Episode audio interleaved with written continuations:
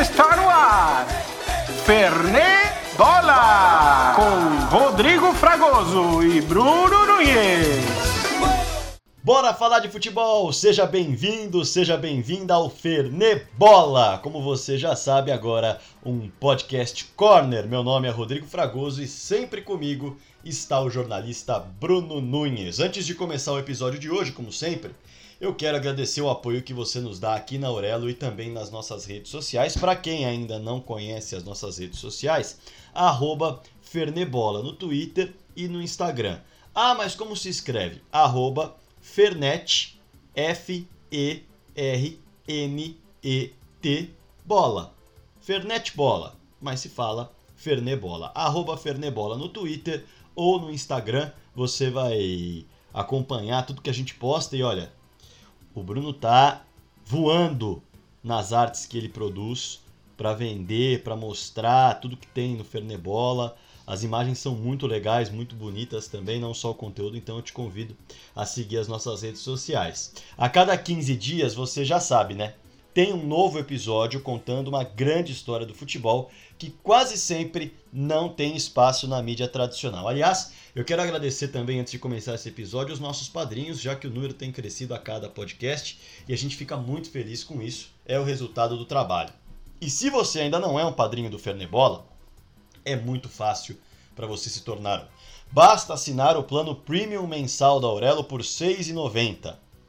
R$ reais desse valor é destinado para o seu podcast favorito e a gente vai ficar muito contente se esse podcast for o Fernebola. Ah, um recado especial sobre a Corner. Se você ainda não acompanha as redes sociais da Corner, vale procurar lá no Twitter e no Instagram também, leiacorner, e se inteirar das promoções, dos planos que o Fernando Martinho tem promovido por lá junto com o Juan. Hein? Lá você vai, tá, você vai ter acesso a muitas matérias. Aliás, a última edição, que traz como pano de fundo a Alemanha, Tá muito bacana, tá realmente especial, eu dei uma olhada. Passa pelo Império Germânico, nazismo, Segunda Guerra, uh, fala da Guerra Fria, com um olhar ali para a Alemanha Oriental, a reunificação e, claro, o título da Alemanha em 2014 e o fracasso na Copa de 2018, a partir da figura de capa que é do Mesut Ozil. Enfim, siga também arroba Leia Corner. Ô Bruno, tudo certo com você, meu velho? Hoje o episódio é especial, hein? É, fala Fragoso, já que agora você fica me pedindo para te chamar assim no ar, achando que as pessoas não vão saber que é o Rodrigo, né? Vou tentar começar, tanto que eu fui obrigado a ler isso, né? Está no roteiro que o Rodrigo escreveu, então você vê que eu sou um refém aqui. Então vou, vou ter que começar a falar assim por obrigações contratuais. Bom, um abraço aos ouvintes. Exato. É, hoje é, especial, é um episódio muito especial para nós. Né? A gente não fugiu da nossa linha editorial, mas a gente fez com que esse episódio tivesse um toque de Deus, né? Ou melhor, um pouquinho da mano de Deus que vem a dele, que partiu recentemente.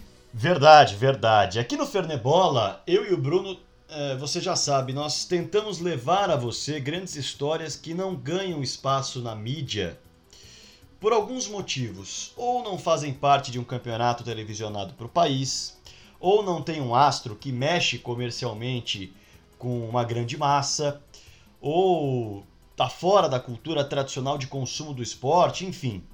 O Fernebola nasceu para tentar contar essas histórias de quem muitas vezes tem sim uma grande história, mas não tem quem conte, não tem quem ilumine, não tem quem dê valor.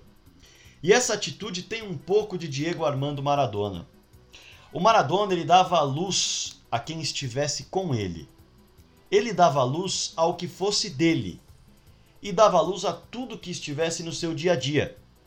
Não era necessário pensar se alguém ou alguma equipe tinha luz própria se o Maradona estivesse ali. Se o Maradona estivesse ao lado, se o Maradona estivesse junto. Mas o Maradona emprestou a sua luz a tantos clubes, tantos jogadores, a tantas histórias, que algumas se perdem pelo caminho porque são teoricamente menos importantes ou menos midiáticas. Então hoje nossa homenagem aqui no Fernebola será fazer com o Deportivo Mandiju o que Maradona fez com o Deportivo Mandiju. Dar luz à sua história. Espero que vocês gostem. Que entre em campo La Hinchada del Deportivo Mandiju.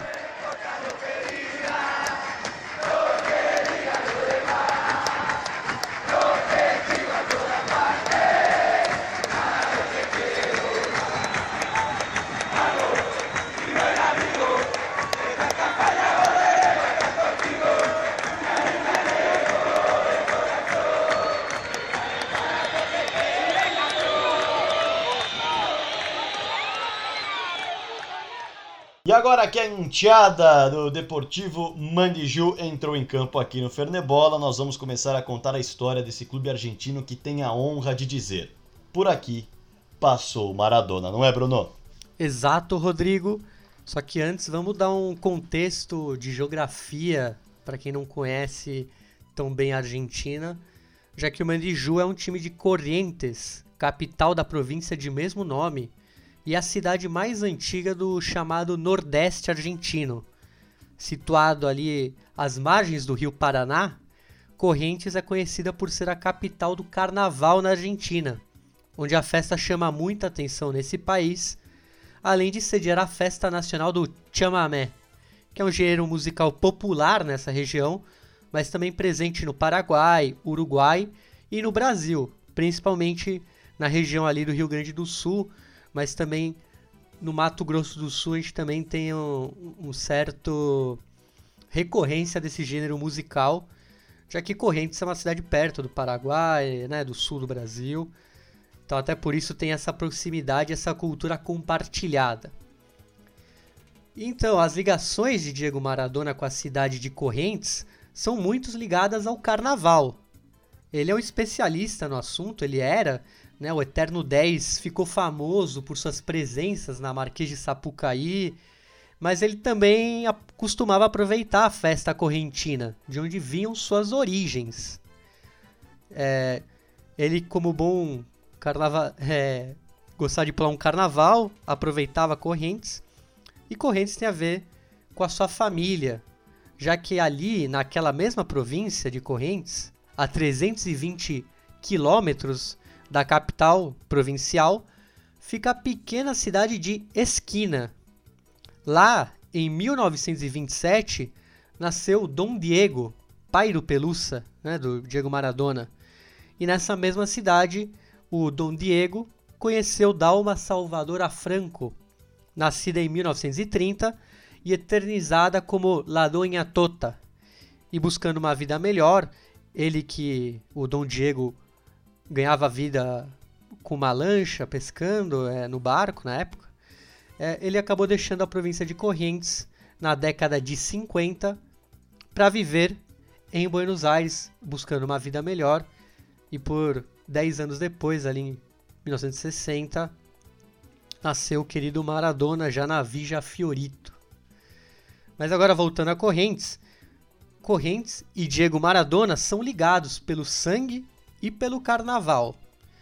Quando a FIFA cortou as pernas do craque ao expulsá-lo da Copa do Mundo de 1994 em junho daquele ano, por conta de um doping em meio à competição, é, ele foi punido por 15 meses sem poder atuar e que para muitos foi o início do fim da lenda argentina. Então, o Pelusa, o nosso querido Pelusa, dá os seus primeiros passos pós-punição na sua querida Corrientes, já que ele estava precisando se afastar dos holofotes. E, bom, é, é, legal também explicar o apelido Pelusa, já que ele é muito. É até o jeito mais carinhoso que chamam, porque é o jeito mais humano de chamá-lo. É e é por causa do cabelo, né? Ele tinha um cabelo grande quando era pequeno e tem a questão do pelo, né? Em espanhol, que é o cabelo. Então, por isso, Pelusa. E. E bom, voltando ao a Correntes e Maradona, ele precisava se afastar dos holofotes é, que estavam todos virados para ele, até pela, pelo doping na Copa do Mundo de 94. Tem aquela famosa imagem dele saindo com a enfermeira. É, então o Maradona escolheu Correntes, né? Pelo que vocês perceberam, é um lugar bem interiorano, é, pela, até pela pesca, o carnaval mais tradicional. E é uma cidade festeira como ele, mas também familiar por conta de sua ligação sanguínea. Mas como continuar no futebol de onde ele foi banido? A resposta é: saíam as chuteiras, entravam as pranchetas. Ele ia assumir o Deportivo Mandiju, a equipe correntina que nos últimos anos vinha sendo destaque na primeira divisão argentina. Desde o jogo contra a Nigéria, é, o último jogo de Maradona pela Argentina na Copa de 94, até assumir o elenco correntino, haviam se passado menos de quatro meses. Ou seja, foi relâmpago. Não foi algo tipo muito. É, demorou e tal. Foi quatro meses ali. E buscando uma paz que sempre lhe foi negada durante a carreira. E o ídolo mal sabia que esse passo pelo Mandiju seria tão problemático. E o Mandiju, que era um clube de glórias recentes no futebol argentino, passava pela pior crise na sua história após bons campeonatos na elite argentina. Após uma tentativa frustrada de virar uma sociedade anônima, o fundador do time, do qual vamos falar melhor mais tarde, vendeu o clube em 1993 por 2 milhões de dólares a Roberto Cruz, um deputado com fortes ligações ao presidente da Argentina na época, Carlos Menem. Roberto Cruz, é, que acabou sendo ligado a negócios nebulosos, né? É uma pessoa muito polêmica ele queria que o Mandiju voltasse às notícias é, de maneira positiva, só que as coisas em campo eram um desastre. No campeonato anterior à chegada de Maradona, o Clausura de 94, disputado no primeiro semestre daquele ano, o clube de Corrientes foi o lanterna, vigésimo, com apenas 13 pontos em 19 jogos. Mas por conta das últimas temporadas se salvou na média de pontos, sendo o último salvo em uma temporada que o gigante Estudiantes de La Plata foi para a B da Argentina. Só lembrando que a média de pontos é aquele sistema que é muito difícil explicar falando, mas é aquele sistema de média de campeonatos e no fim os rebaixados são, após uma média de pontos, é decidido é, quem será rebaixado e não pelo campeonato em si, não pelo desempenho no campeonato em si. Uma média dos últimos três campeonatos. Né? Exatamente. É, apesar de, como é, a gente está falando de futebol argentino, não podemos cravar isso, que eram os três campeonatos. Podia, ter, podia ser outra coisa, porque vocês sabem, né? Futebol argentino, assim como o sul-americano, sempre muda, os regulamentos mudam de ano para ano e sempre para complicar, nunca para melhorar. É...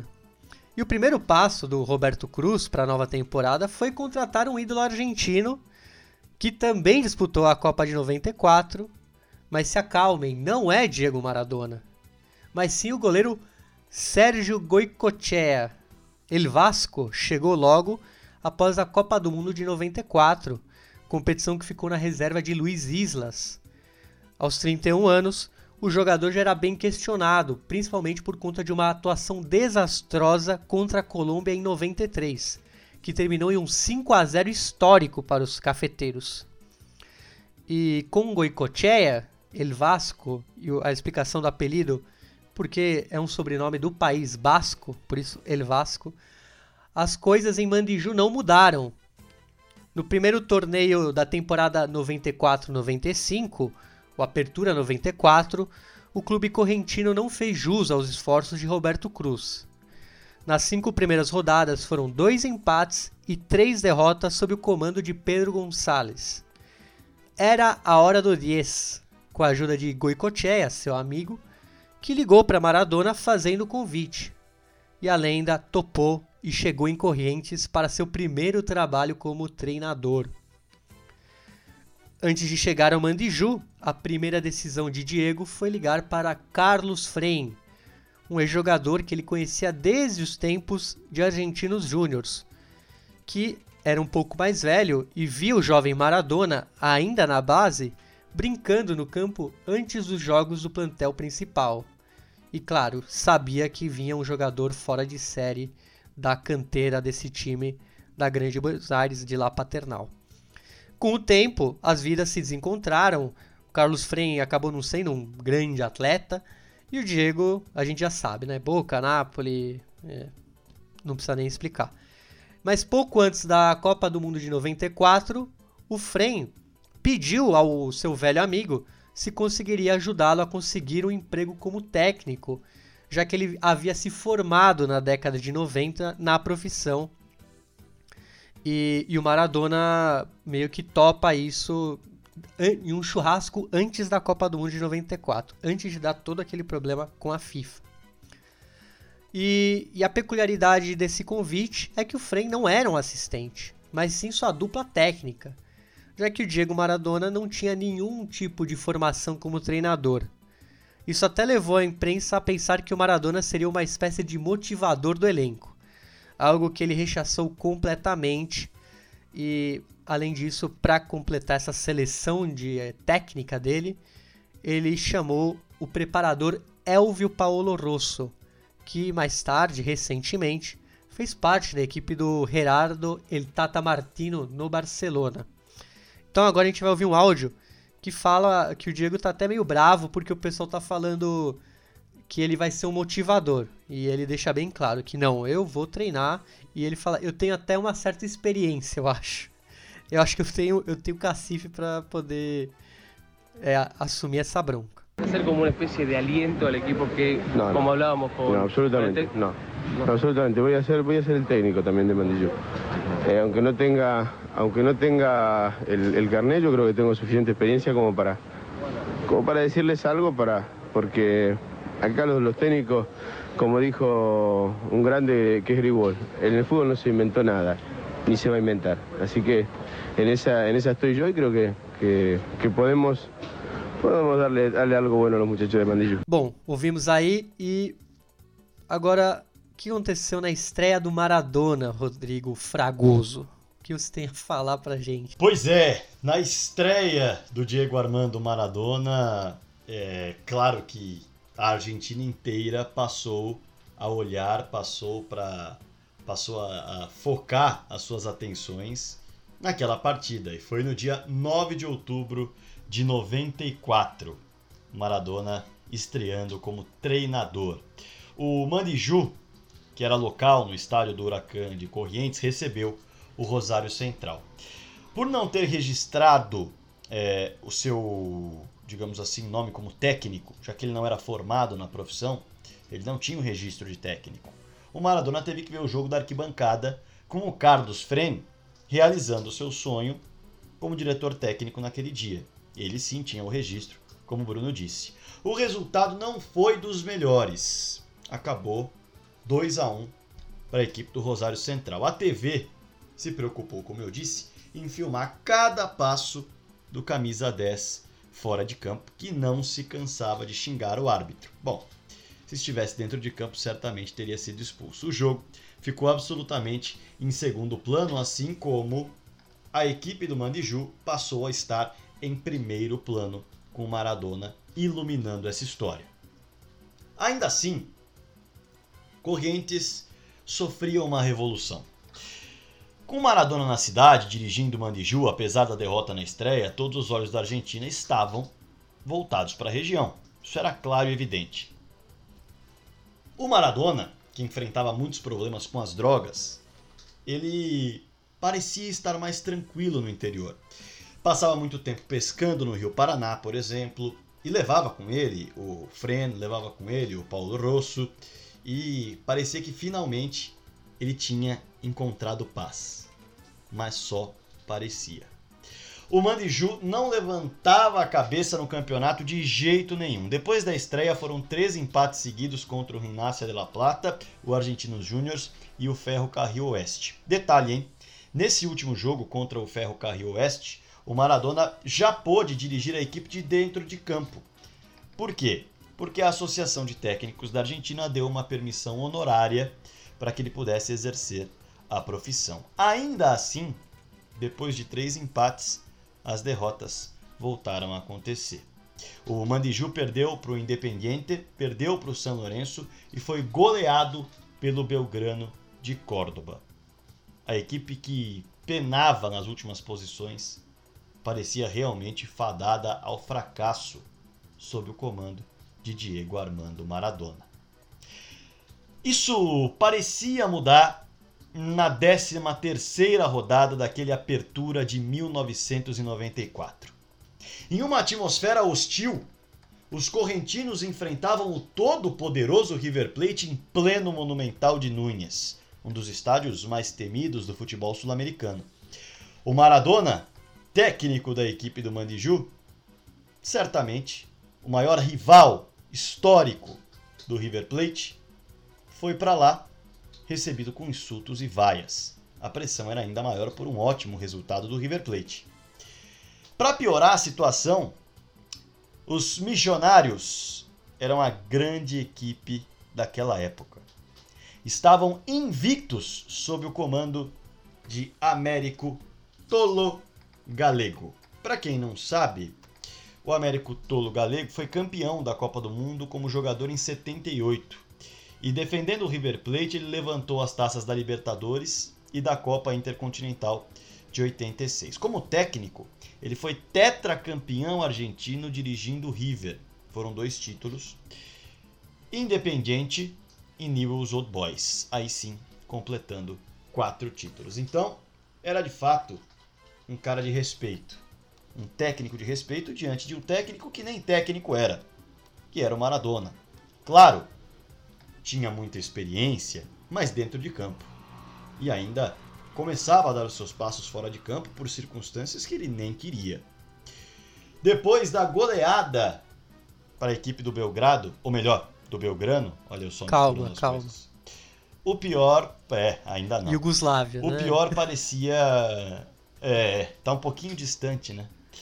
Mas depois dessa goleada, ah, o pior parecia inevitável. Mas isso não aconteceu. O Mandiju de Maradona surpreendeu o River Plate. Jogando no contra-ataque, os correntinos marcaram com Roberto Miller e Guido Alvarenga, um dos queridinhos de Maradona. Já já nós vamos falar mais sobre ele. 2 a 0 no placar e o Monumental de Núñez silenciado com Maradona se deliciando com aquilo no banco de reservas. Mas a sorte do Mandiju só parecia que poderia virar. O River Plate respondeu com Enzo Francescoli e Marcelo Galhardo, que hoje é técnico do River, você sabe bem. A melhor partida de Maradona como técnico do Mandiju terminou em 2 a 2 e justamente contra o clube que terminou aquele campeonato como campeão invicto. Por pouco, por muito pouco, Maradona não manchou aquele asterisco da invencibilidade.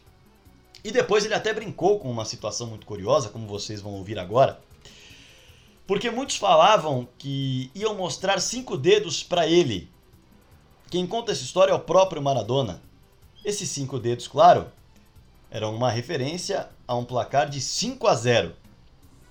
Mas aí ele brinca com essa situação e ele mostra dois dedos em uma mão, dois dedos em outra, em alusão ao placar, em alusão ao 2 a 2 e, claro, em alusão também à ironia de que dois dedos levantados na mão formam um V de 5. Você vai ouvir essa declaração do Diego Armando Maradona logo depois daquela partida, agora no Fernebola. Señoras y señores, en el Estadio Monumental acaban de igualar 2 a 2 el Tolo Gallego y el Diego Maradona. Queremos agradecer a, a los muchachos, a los muchachos porque alguien dijo que mañana a la mañana a mí en Devoto me iban a, me iban a saludar con cinco, con cinco dedos. Ahora me van a tener que saludar así. Às vezes eu tenho a sensação de que o Maradona sempre foi desse jeito, desde que saiu da barriga da mãe. Impressionante a personalidade desse cara. É, fosse qual fosse a situação, era realmente muito, muito marcante.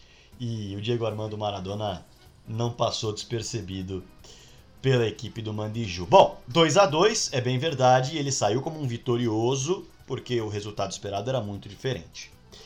Mas ainda assim não era uma vitória.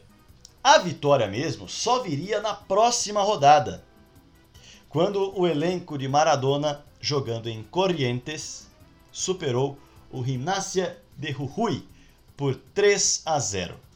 E aí sim parecia que os ventos estavam mudando. Depois, um empate contra o Banfield. Aliás, o gol do Banfield nesse empate foi marcado pelo Javier Zanetti, aquele mesmo que marca história na Inter de Milão e, e trabalha no clube até hoje. No fim das contas, o empate contra o Banfield não foi bem visto e uma derrota para o Newell's Old Boys custou o emprego do Maradona na rodada seguinte. Na verdade, ainda não. Ele se despede no empate contra o Racing antes do fim do campeonato em dezembro, faltando duas rodadas, mas na derrota para o Newells ele já sabia que o seu destino estava traçado. Vamos ouvir mais uma vez Diego Armando Maradona. Cuando el señor Luis Oliveto anuncia que aquí en el estadio de Huracán de Corrientes igualaron Mandillú y Racing 0 a 0. Diego, si se juntan ahora los jugadores después del partido o a la noche cuando les toca cenar y te dicen, Diego, quiero que terminemos esto todos juntos, ¿qué va a pasar? No, ya tenemos el, el no del, del presidente. El no para... El no del presidente para seguir. Devidamente incomodado, Maradona fala sobre a sua demissão na beira do gramado, né? E aí o Carlos Fren, o seu parceiro na direção do clube, ele chegou a passar alguns relatos sobre o que foi essa passagem do Diego Armando Maradona por Corrientes. E o mais curioso, foi uma passagem sem recaídas, algo muito raro, muito, muito raro na história do jogador. De acordo com Carlos Fren, era um Diego Armando Maradona muito pacífico. O problema eram as idas para Buenos Aires, que aconteciam aos sábados e depois começaram a acontecer nas sextas-feiras. Ainda assim, poucos problemas que, quando aconteciam, o Fren matava no peito, botava no chão e segurava o Maradona. Os churrascos bancados pelo Diego Armando Maradona para o elenco além das máquinas de roupas que ele deu para as funcionárias do clube, e as pescas, todas fizeram dessa passagem de Deus a mais terrenal da sua carreira. Mas é claro, existiam problemas. O polêmico dono do Mandiju, o Roberto Cruz, não pagava o elenco. Até pelos altos investimentos que fez contratando Maradona e Goicoechea e além disso, começou a se intrometer no vestiário. E a gente já sabe o que acontece quando esse tipo de coisa passa a ocorrer. Nas últimas partidas como técnico do Mandiju, o Maradona já estava brigado com o Roberto Cruz. E ele chegou a jogar pedaços de abacaxi no dirigente. Não, você não ouviu errado. Ele chegou a jogar pedaços de abacaxi no dirigente. E aí, quando você toma abacaxizadas, meu amigo, não tem volta. Com a saída do Diego Armando Maradona, depois de 12 jogos, com uma vitória somente conquistada, seis empates e cinco derrotas, o craque e o clube seguiram destinos bem semelhantes. Em janeiro de 95, Maradona assumiu o Racing Club e voltou a ter recaídas em seus vícios numa turbulentíssima passagem por Buenos Aires. Carlos Fren já sabia que isso aconteceria. A Pacata Corrientes também seguiu problemática. No campeonato seguinte, o Apertura de 1995, desfecho esperado. Últimas posições e rebaixamento na média de pontos. Para piorar, os desmandos do Roberto Cruz com o dinheiro não davam conta de pagar o que era preciso para a equipe jogar o Nacional B de 95 e 96. O clube terminou cedendo a sua vaga para o Huracan de Corrientes, da mesma cidade, como você percebeu, que acabou ficando até com alguns jogadores do Mandiju. Outros saíram, como o Goicoechea, que de lá partiu para o Internacional, o Inter de Porto Alegre aqui do Brasil. O clube acabou desfiliado da Liga Correntina, sua associação de origem, e deixou de existir em 1995. O Maradona acabou sendo um dos culpados por esse desfecho, apesar de não ter tido nenhuma responsabilidade pelos desmandos do Roberto Cruz, pelo menos é o que dizem. O verdadeiro culpado. Apesar disso, Diego deixou saudades na terra de onde vinham os seus pais. Ele, até os últimos tempos, lembrava de um jogador daquele elenco. Você já ouviu o nome dele aqui. Guido Alvarenga. Um meio-campista paraguaio, camisa 10. Ele jogou no Mandiju de 91 a 95, participando de boas campanhas como Clausura de 91 e a vitória histórica do Boca, ou melhor, contra o Boca, em 93. E você vai ouvir essas histórias já já. Mas também viu os últimos suspiros do elenco na primeira divisão. Com a seleção do seu país, jogou duas Copas América, em 99 e em 2001, além de ter feito parte do elenco paraguaio que chegou às oitavas de final da Copa do Mundo de 2002. Vale destacar também que, além dos correntinos, ele defendeu o Banfield, na Argentina, e jogou pelos dois maiores clubes do seu país, o Olímpia e o Cerro Porteño.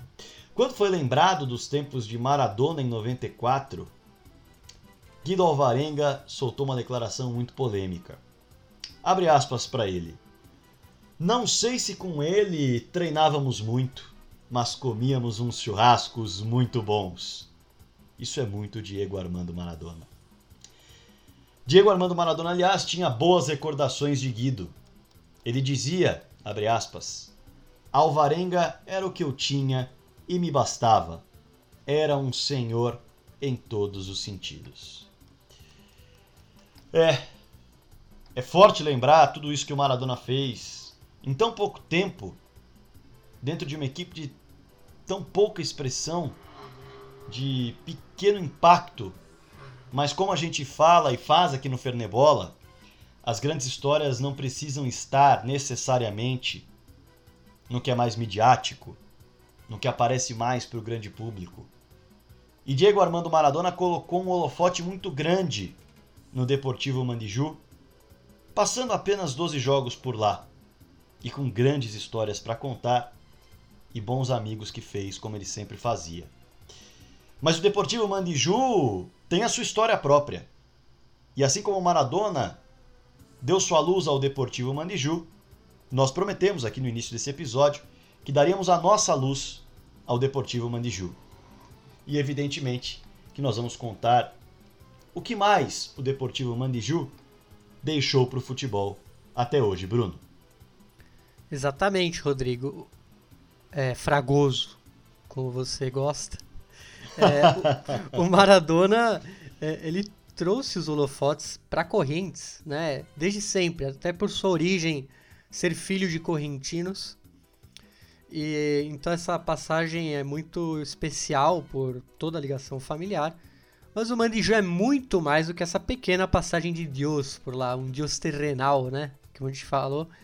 É, já que ele teve o azar de pegar o, a barca afundando. Já que é um clube que teve muitas glórias antes disso. E o desaparecimento que a gente falou em 95 não foi o capítulo final dessa agremiação esportiva. Não acaba aí o Mandiju. É, voltemos ao começo de tudo na história. Né? De toda a história do Mandiju. Não, também não vamos voltar ao, ao Big Bang, calma. Vamos lá, em 1952, quatro décadas antes da chegada de Diego Armando Maradona e pouco tempo depois que a família Maradona deixou a província de Corrientes, é, o clube nascia né, nesse ano de 52. O argentino de origem armênia, Eduardo Seferian, Ó, mais um sudaca, um sul-americano de origem armênia, né? Para quem lembra, falamos de Sérgio Marcarian, então tudo se liga, né, Rodrigo? É, proprietário, Sim. ele que era o proprietário da Tipoiti. E a Tipoiti é uma das maiores empresas têxteis da América do Sul. Existe ainda hoje, apesar de ter passado por diversas crises. E o Seferian, dono dessa empresa, fundou a empresa deportiva Tipoiti, que era uma forma de manter seus funcionários com a prática do futebol. Com a filiação à Liga Correntina, o nome comercial não foi aceito. Então o time foi rebatizado de Deportivo Mandiju, que no idioma guarani que é uma das línguas oficiais da província de Corrientes, significa algodão. Por isso, o clube foi apelidado de Algodoneiro e também de Albo, né, por branco, por conta do seu uniforme tradicional. Nas décadas de 60 e 70, o Mandiju começou a dominar a província, conquistando diversos títulos da Liga Correntina de Futebol. No panorama nacional, a Argentina ainda tinha um futebol muito centralizado em Buenos Aires, Rosário, Santa Fé e La Plata. Isso acaba mudando um pouco em 67, com a criação do torneio nacional. Até então, a principal competição do país era o Metropolitano, que, como o próprio nome diz, reunia equipes da capital e seus arredores, todas filiadas diretamente à AFA, Associação Argentina de Futebol Argentino. E só para explicar melhor essa, esse termo de filiados diretamente, é porque os times que, que não fizeram parte do início do futebol argentino, e quando eu falo isso, eu digo dos times do interiorzão, né, tirando Rosário, Santa Fé e La Plata, as outras cidades não participaram muito dessa fundação e acabaram que se criaram ligas é, regionais e essas ligas se filiaram à AFA é, e a partir disso os clubes faziam parte do desse cenário argentino, né? Os clubes não são filiados diretamente à Federação Argentina, as ligas regionais sim. E bom, após essa explicação é, sobre o que é o futebol argentino, é, o torneio nacional foi criado e com isso foi mais comum ver times de Mar del Plata, Mendoza, Córdoba, Tucumã e outras cidades grandes do interior disputando com os times da AFA. É, mas os interioranos não tinham uma vaga fixa nesse torneio. As províncias mais populosas mandavam seus campeões anuais e as menores províncias tinham que brigar em um classificatório regional. Em 74, depois de um bom torneio regional, o Mandiju ficou pela primeira vez entre os grandes do país. Com um elenco amador, o Mandiju disputou o torneio nacional de 74, mas não brilhou, obviamente tinha um, é, um elenco basicamente amador, mas teve já uma experiência de enfrentar times como San Lourenço, Ferrocarril, Oeste e Racing Club nesse torneio. E é bom a gente, só para a gente fazer uma ligação, é como se fosse é, os estaduais e a Série D, né, os melhores times dos estaduais que não participam de nenhuma divisão nacional vão para a Série D. Então é mais ou menos isso. É, eles não faziam parte de uma divisão fixa. E passado esse gostinho de, de disputaram um torneio nacional, é, Eduardo Seferian, empresário bem-sucedido na região, queria mais. Ele era fundador, presidente do clube, e aconteceu que isso foi possível, já que em 85 a AFA dissolve o torneio nacional e cria em 86 87, né, a temporada, o Nacional B, que nada mais era do que uma tentativa de fazer do que os clubes do interior passassem a fazer parte regularmente dos campeonatos nacionais, tendo um sistema de acesso e queda, diferente do regional e nacional, que davam vagas para os campeões das ligas regionais dos respectivos anos. Como consequência, foi criado o Torneio do Interior, que daria as vagas interioranas para a segunda divisão nacional. Em 86, na primeira edição dessa nova competição, o Mandiju enfrentou o Boca Unidos, seu grande rival em Corrientes, e conseguiu o direito de representar a província na primeira edição do Nacional B, temporada 86-87, competição em que se destacou, né, primeira vez ali disputando de maneira regular um campeonato nacional e terminou em sétimo lugar, é, que até o classificou para um reduzido pelo acesso, por uma espécie de playoffs, porém terminou sem o acesso. E fica a curiosidade, o goleiro daquele primeiro elenco de um torneio nacional do Mandiju, você muito provavelmente conhece. Né? O goleiro era o uruguaio Jorge Fossati. A gente não conhece ele tanto como jogador, ele teve passagens pelo Havaí como jogador, Penharol, mas é, a gente conhece mais o trabalho dele como técnico, mas aí fica como curiosidade que ele foi o, o goleiro do Mandiju nesse Nacional B de 86 e 87. E fez parte da conquista do Internacional, a segunda conquista da Copa Libertadores da América. Ele sai, o Celso Rotti entra e o Inter é campeão da Libertadores da América. Sim, ele deixou pronto, né, pro Celso Rotti. O Celso Rotti não teve muito trabalho, Sim. vamos falar assim. É... Bom, e na temporada seguinte, que foi 87 88, a segunda edição do Nacional B, o Mandiju se tornou a sensação do interior. O Seferiano mediu esforços para montar um super time que, como é, aí fica a curiosidade. O Seferiano era um empresário bem sucedido e passava suas férias em Punta del Este, no Uruguai. E de tanto ir para o Uruguai, ele acabou se apaixonando pelos jogadores de lá, acompanhava muito.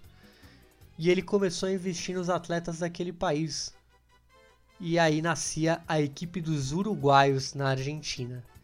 E ó, para deixar claro que não é não é, é, exagerando que era a equipe dos uruguaios na Argentina.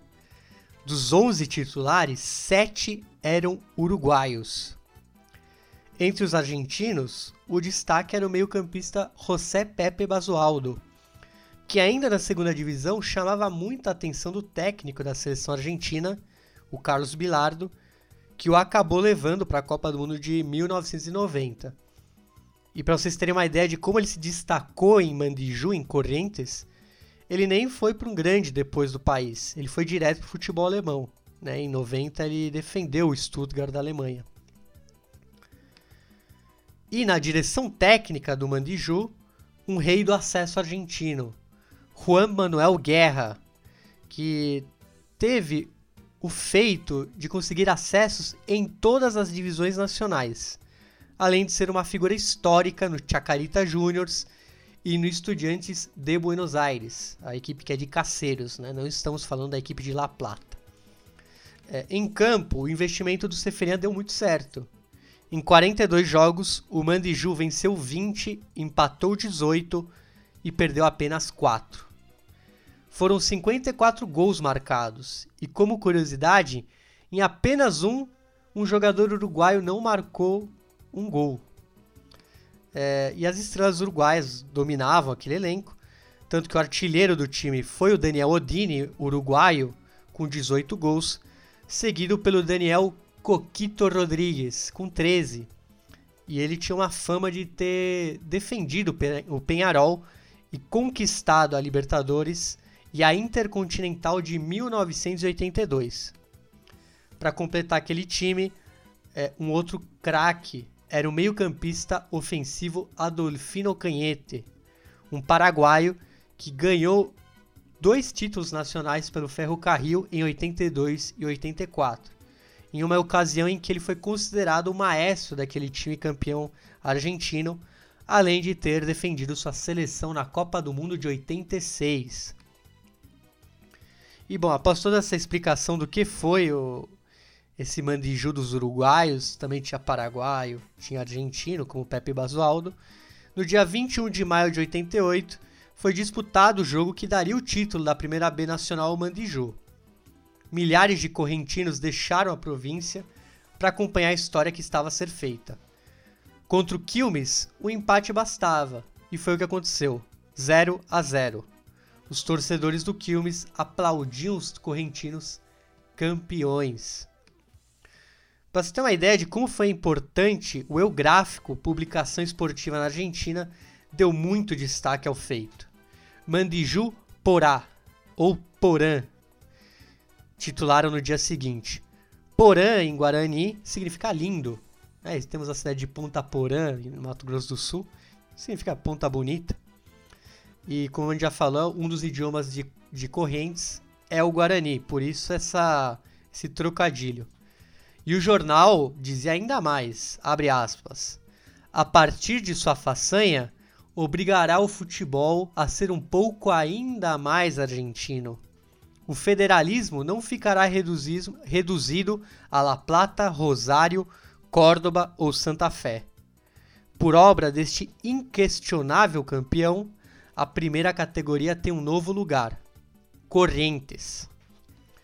A classificação final deixou Mandiju com 58 pontos contra 54 do Quilmes, que foi o vice-campeão.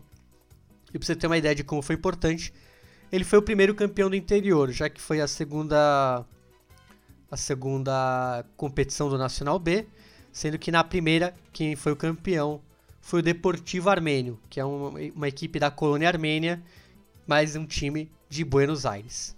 E agora vamos ficar com o áudio do Mandiju campeão, campeão da Nacional B. 50 minutos clavados después de esta tajada de Mandillo. Ahí está, ahí está el campeonato. Ahí está el campeonato. Ahí está, ahí está, ahí está. Ahí está, ahí está. Calabria se viene. Mandillú campeón, Mandillú campeón, Mandillú campeón. Mandillú campeón. 50 minutos, 4 segundos. Campeón. Campeón del Nacional B. Y ahí está la explosión, el grito, el grito, la euforia de este pueblo correntino que tiene hoy aquí en Buenos Aires. La tremenda satisfacción tremenda alegría y aplauso del público de Quilmes, lo que como porteño en mi caso, como hombre de la capital federal, me llena de orgullo. Que la platea de Quilmes aplauda, aplauda al equipo correntino. Bom, aí você ouviu a empolgação do, do, do narrador. E o título da B ainda rendeu outro prêmio. Até pelas birutices da AFA, o Mandiju ganhou a oportunidade de jogar a Libertadores de 88, já que o campeonato dava uma vaga a uma liguija, né, uma pequena liga pré-Libertadores. Só que o sorteio foi cruel, já que eles pegaram o San Lorenzo logo de cara, mas ó, não deixaram barato. Foram dois empates, com os correntinos fazendo frente ao clube de Boedo. Só que o Cuervo tinha a vantagem esportiva por ser de uma divisão superior e avançou no mata-mata. E aí, para você ver a grandeza dessas apresentações do Mandiju, o San Lourenço foi o campeão dessa mini competição e garantiu a vaga para a Libertadores.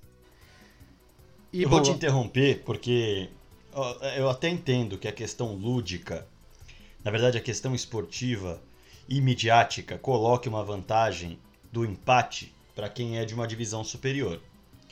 Mas não era obrigação de quem é da divisão superior vencer? Eu sei que não tem obrigação no futebol. Deixa eu, deixa eu colocar melhor a, a, a ideia que eu tenho. É mais fácil vencer quando você é de uma divisão superior. Para empatar dois jogos, quem é da divisão inferior se superou. Então a vantagem de avançar tinha que ser de quem é da divisão inferior, pelo menos em termos lúdicos.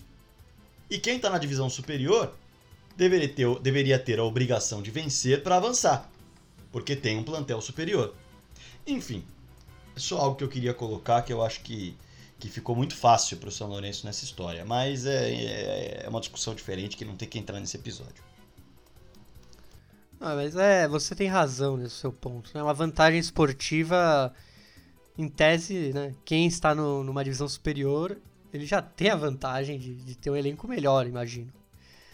Então não precisaria de mais um né, agrado.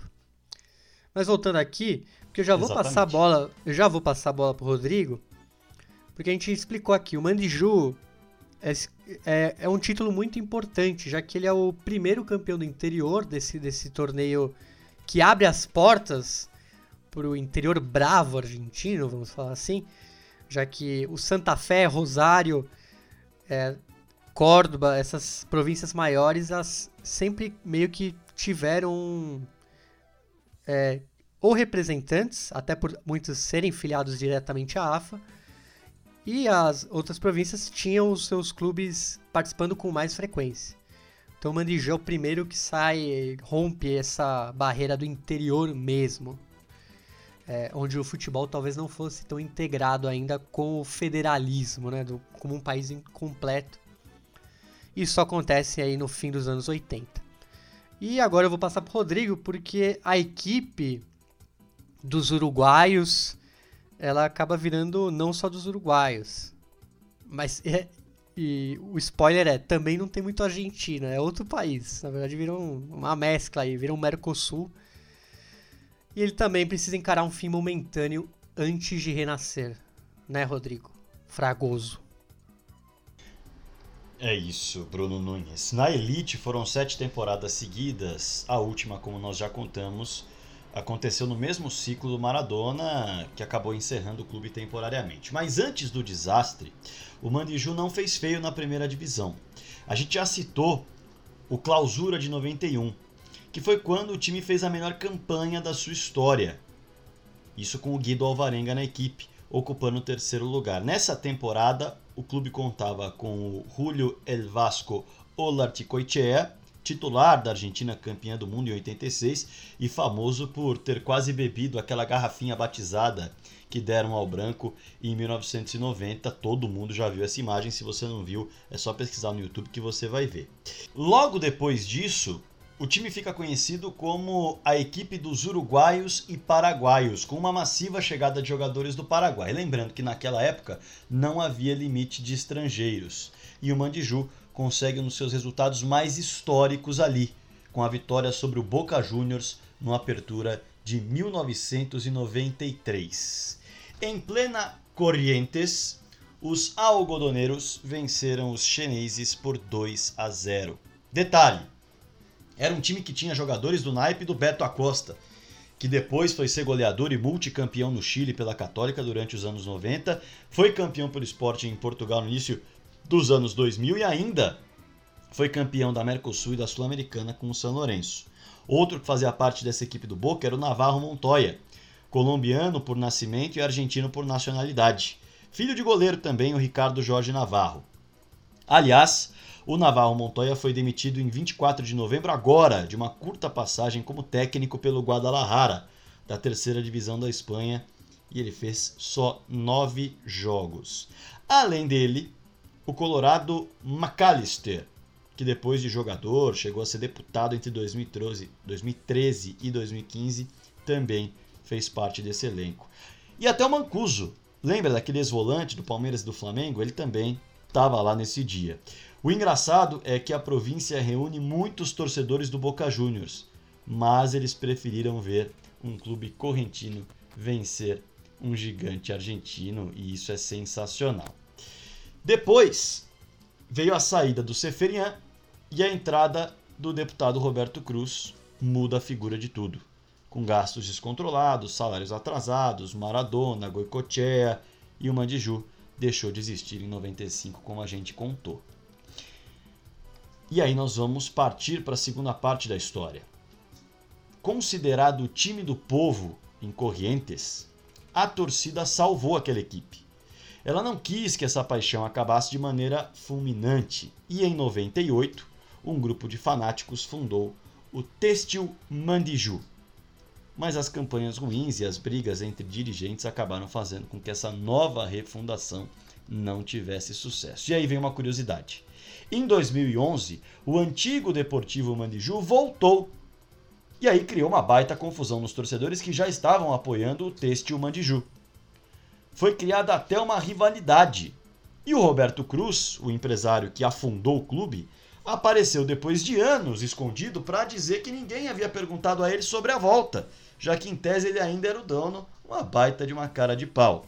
No fim das contas, a situação foi resolvida só em 2016, há quatro anos, quando houve a fusão, a fusão, fusão não, né? Quando houve a fusão dos clubes em um só Deportivo Mandiju. Com a agremiação já restabelecida, veio o seu último sucesso nacional. Logo depois da junção, os correntinos foram um dos campeões do Torneio Federal B Complementário de 2016 e isso garantiu uma vaga ao time na terceira divisão argentina. Ainda que pareça pouco, era uma equipe renascida reerguendo uma taça. Ah, mas é pouco nacionalmente. Sim, mas é muito emocionalmente para os correntinos diante de tudo que eles haviam passado com o clube. Atualmente, o clube do Mandiju disputa somente a Liga Correntina, que é a competição da sua região, claro e ela dá vagas aos torneios interioranos nacionais. A sua última participação em uma competição federal foi no Torneio Regional Amador de 2019, a quarta divisão para os clubes do interior do país. E o protagonismo é buscado pelo rival, ainda que de forma muito distante, O Boca Unidos de Corrientes, o maior rival local do Mandiju, vem tentando puxar esse protagonismo da província para si, depois de várias participações na segunda divisão argentina. Hoje está jogando a terceira divisão, o Torneio Federal A. Como curiosidade, o maior rival a nível nacional do Mandiju é o Chaco Forever, da província de Chaco. Os clubes fazem o clássico da Ponte General Belgrano, que liga as cidades de Resistência e Corrientes. Bruno Nunes, vamos partir para o quadro que dá aquela leveza, naquela mudada de ares no nosso Fernebola? Vamos, vamos chamar o Léo e o La Barra al 45. Fala galera, aqui é o Léo Russo, sommelier da Boiú, parceiro aqui do pessoal do Fernebola. Lembrando que o nosso Instagram é o boiuxp e nós fazemos experiências em bebidas artesanais e roteiros de turismo gastronômico. Hoje a gente vai falar de uma bebida muito consumida na Argentina e no sul do Brasil, o mate, a erva mate. Mas por quê? Porque nós aqui do Fernebola acreditamos em beber menos e beber melhor, ou seja, beber sempre com moderação. Então essa semana a gente vai pegar nossa cuia e apreciar um bom mate. Porque no final das contas, assim, a gente está sempre falando dessas bebidas bacanas e sempre falando desse tipo de coisa, mas é bom dar uma respirada, né? É bom poder parar um pouco e uh, beber uma coisa sem álcool para, enfim, diversificar. Né? E também uh, moderação faz bem. Né? Uh, o hábito é super antigo, né, pessoal? tanto da folha né, do cultivo da folha, quanto de consumo da erva mate. Né? Desde, os tempos, desde os tempos em que os nativos, os caingangue, guaranis e outras tribos, mascavam essas folhas ao longo do seu dia. Né? Depois de um certo tempo, com o domínio espanhol em terras como Paraguai, Argentina e Uruguai, a erva foi banida e o seu consumo foi proibido. O conhecimento da domesticação da folha, ou seja, do cultivo da folha, bem como seu consumo, foi reservado aos jesuítas por quase dois séculos.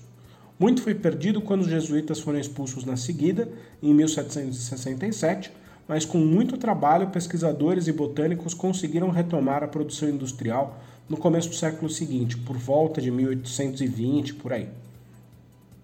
E aí, hoje em dia, existe até a rota da erva do mate, incluindo as províncias de Misiones e Corrientes. Você pode visitar o produtor Las Marias, um dos maiores produtores no mundo de erva mate. Hectares e hectares com erva mate. E se você estiver considerando uma viagem alternativa, vale a visita. É um lugar lindo, é um lugar realmente muito bonito. E lógico, com várias e várias opções diferentes de erva mate para você poder provar, né? É, não só nessas maneiras tradicionais de consumo, mas também com mais opções gastronômicas, né? Em pratos e bebidas, em infusões e assim por diante. Né? E eu amo mate. Né? Existem três formas básicas de consumo. A mais tradicional, que é com uma cuia, que você bebe com uma bomba uh, com água quente, conhecido no sul como chimarrão e nos países vizinhos como mate simplesmente. Depois tem o tererê, que é a versão fria dele. E por fim temos a infusão, quando se deixa a água quente uh, em temperatura bem quente e acrescentam-se as folhas e depois se coa para apreciar a bebida. Né? Então deixa uma infusão ali e aí depois você coa e aprecia a bebida. Essencialmente é isso. Pessoal, aqui fui eu, o Léo Russo da Boiú. Lembrando que o nosso Instagram é o arroba boiuxp e nós fazemos experiências em bebidas artesanais em São Paulo, roteiros de turismo gastronômico para alguns lugares do mundo. Volto no próximo episódio do Fernebola com mais um La Barra 45. Muito obrigado pela sua companhia e saúde! Esse foi o Leonardo Russo, da Boiú XP, falando sobre a erva mate, que é tão uma bebida correntina, mas que agora toda a América do Sul basicamente toma. E eu vou falar um pouco. Inclusive você? Inclusive eu. Por isso que eu estou retomando lá barra 45. Porque para dar um complemento, é, a ligação do futebol erva mate, que é muito importante. O...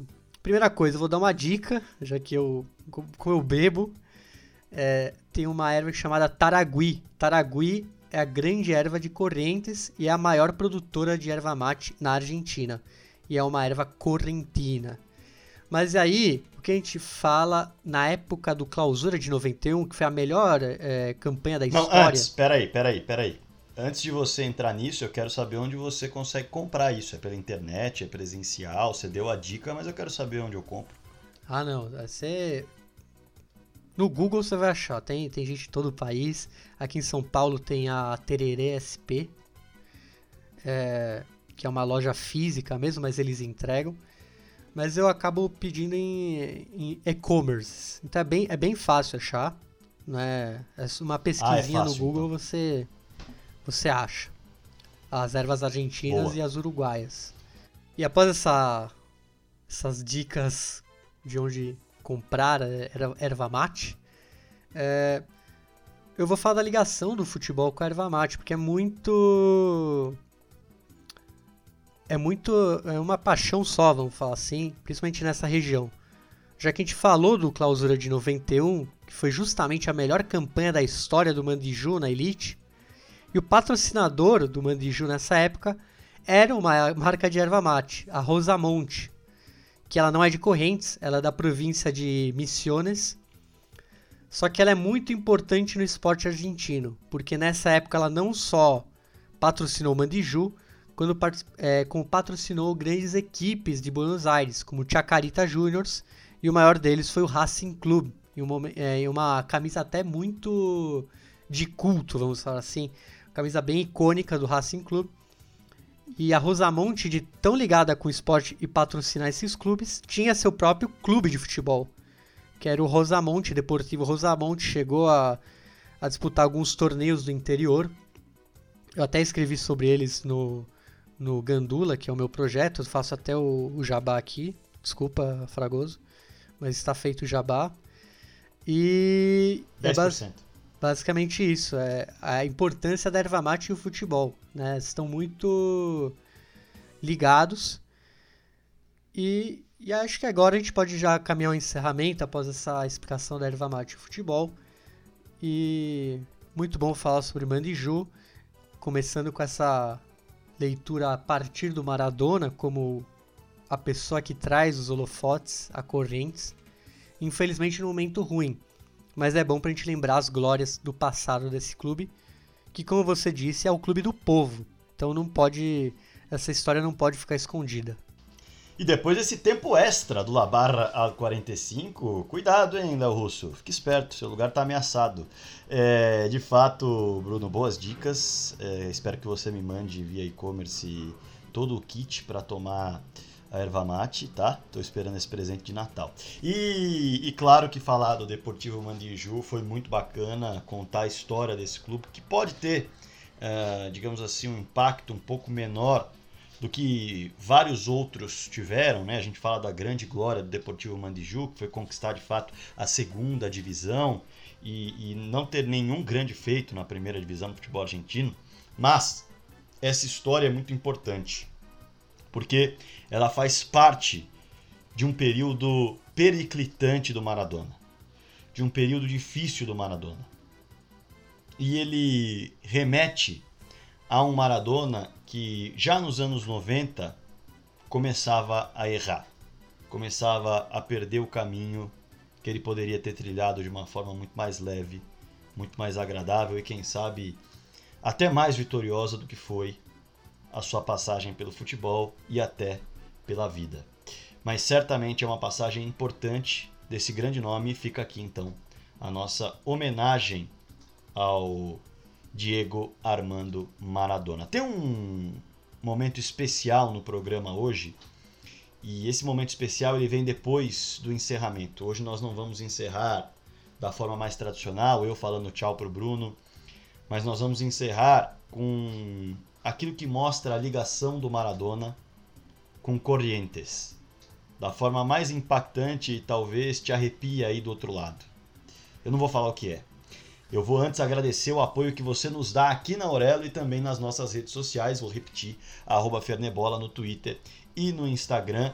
Vá lá, acompanhe as artes que o Bruno tem feito, que estão sensacionais para divulgar os episódios. Tenho certeza que você vai ter mais vontade ainda de ouvir os episódios que você ainda não escutou do Fernebola. Lembrando que a cada 15 dias tem um novo episódio contando uma grande história do futebol que quase sempre não tem espaço na mídia tradicional, mas tem espaço aqui no Fernebola. Na semana que vem, eu convido você a curtir o Pitadinha Histórica, que vem com o Claudião para arrebentar. E aí a gente volta daqui 15 dias agradecendo também os nossos padrinhos, agradecendo a galera que assina o plano premium da Aurelo e contribui com o Fernebola. Lembrando também para você seguir ali o arroba no Instagram e no Twitter. Aproveite as promoções que o Fernando Martinho e o Juan têm feito por lá, que são muito boas, o conteúdo é de primeira qualidade. Como eu disse, nós vamos encerrar de uma forma diferente. Nós vamos encerrar com um poema. Primeiro traduzido por Bruno Nunes e depois na voz de Diego Armando Maradona. É isso, Rodrigo. Vou aproveitar aqui já para me despedir dos ouvintes. Muito obrigado pelo, pela audiência. Sigam a Fernebola também no Instagram e no Twitter. E como o Rodrigo Fragoso deixou claro, a gente vai se despedir de uma maneira diferente hoje, com o poema do, do, do Diego Armando Maradona, que ele recita. Vocês vão ficar com esse áudio. Eu só vou dar uma resumida do que basicamente ele fala. Né? Ele fala que é filho de correntinos, que ele nunca vai negar suas origens. Fala da cidade de Empedrado, que fica em Correntes e é conhecida como a Pérola do Paraná, que é uma cidade turística. Ele fala do chamamé, ele fala da guitarra, do acordeão e manda um abraço para todos os moradores dessa província. Então fiquem agora com o tchau especial de Diego Armando Maradona, um deus que está vivo. Soy hijo de correntinos, eso nunca lo voy a negar. Visité a Empedrado, la perla del Paraná, sus barrancas y sus playas, al turista enamora cuando viene a concursar en la pesca de la boga. Su música, el chamamé, con guitarra y acordeona, le saluda el capitán Diego Armando Maradona. Ferné Bola com Rodrigo Fragoso e Bruno Nunes.